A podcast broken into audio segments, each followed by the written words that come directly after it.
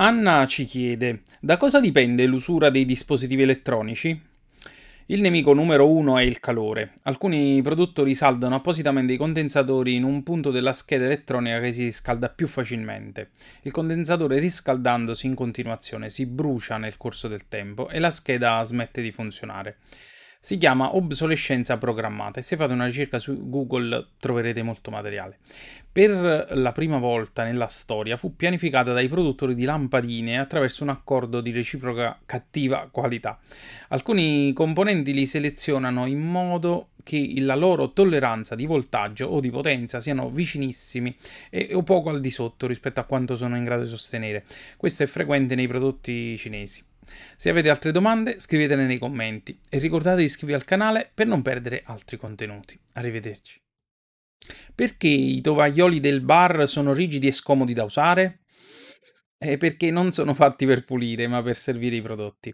I tovaglioli da bar, a differenza di un tovagliolo tradizionale che si insupperebbe al contatto con un cornetto di cioccolata, rimangono asciutti e rigidi. In questa maniera si possono appoggiare anche sul bancone con sopra il prodotto servito, senza nessun rischio che si sporchi il bancone.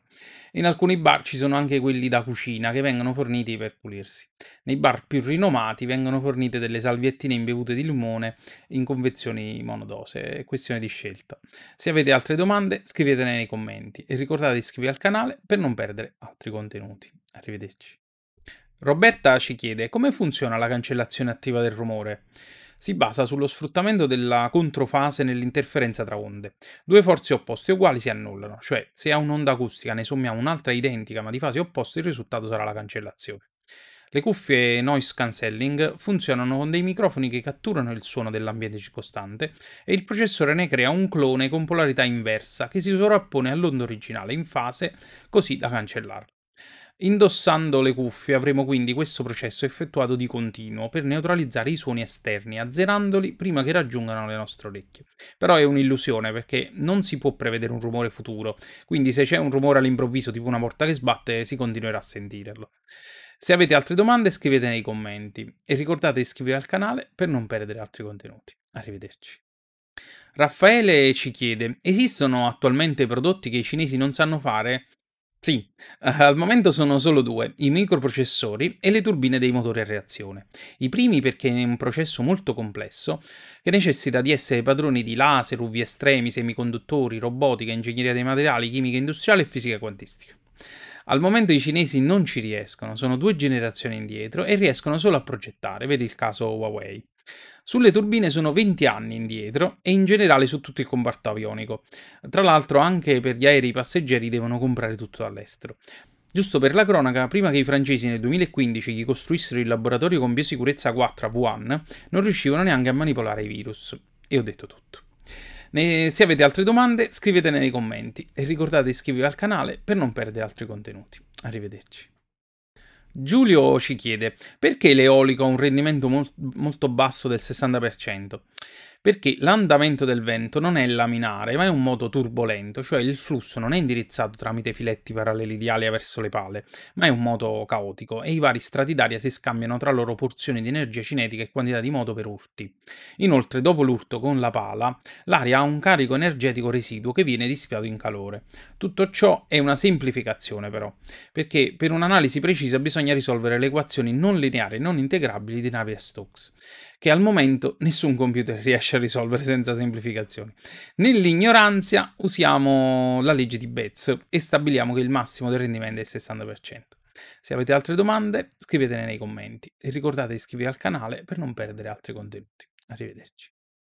Rossella ci chiede come funziona il codice a barre dal supermercato. Esistono tantissimi tipi di codice a barre, ma il concetto è che un codice morso allungato Uh, il codice Morse era una successione mista di punti e di linee e all'inizio del 1900 serviva per trasferire messaggi a lunga distanza. Fu usato anche nelle guerre mondiali e per un po' anche nella guerra fredda. Allungando verticalmente i suoi punti e i, tra- i tratti, si ottengono delle barre di differente spessore. Se provengono dai punti sono barre sottili, se provengono dai tratti sono barre spesse. Se su queste barre passiamo sopra un laser ottenendo la riflessione delle zone bianche e attraverso una telecamera e software di decodifica ne recuperiamo il contenuto, eh, riusciamo a, mm, quindi a trarre eh, che carattere è. Se avete altre domande scrivetele nei commenti e ricordate di iscrivervi al canale per non perdere altri contenuti. Arrivederci.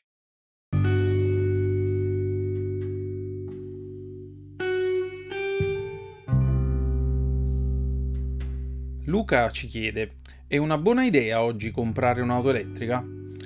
Non si può dare una risposta generalizzata, dipende da dove si abita e qual è il budget a disposizione. Se si abita in una zona con un'elevata presenza di colonnine elettriche e si ha a disposizione un garage con una presa elettrica per la notte e si ha un budget di almeno 40.000 euro, è un'ottima idea. In caso contrario è meglio pensarci bene. Inoltre chi fa di solito viaggi lunghi eh, poi potrebbe avere problema se si viaggia verso zone con scarsa presenza di colonnine di ricarica. In generale le auto elettriche o anche ibride eh, convengono per l'uso in città e in tratti a lenta percorrenza e si ripagano economicamente solo se si fanno prevalentemente queste tratte. Se avete altre domande scrivetele nei commenti e ricordate di iscrivervi al canale. Arrivederci.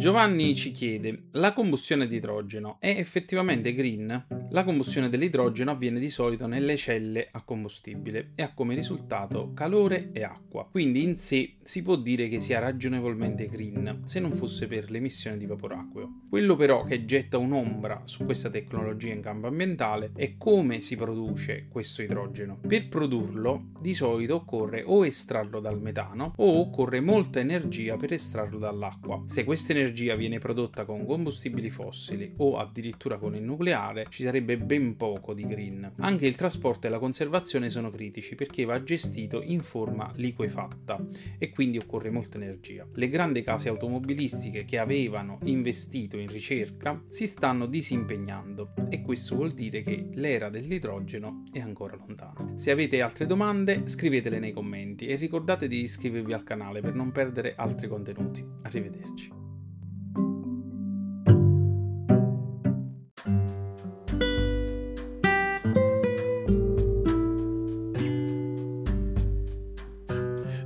Luigi su Facebook ci chiede: È sbagliato tenere lo smartphone vicino al letto di notte?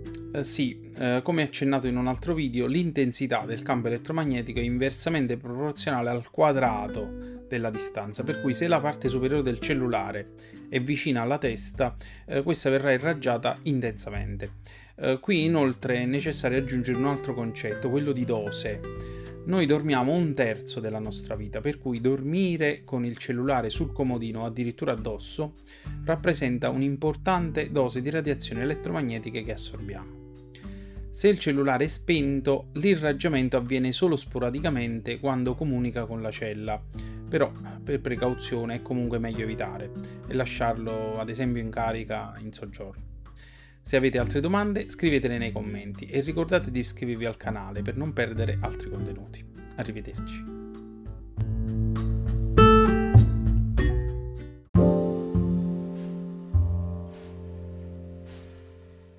Davide ci chiede, se un astronauta muore nello spazio e il corpo va alla deriva, si decompone?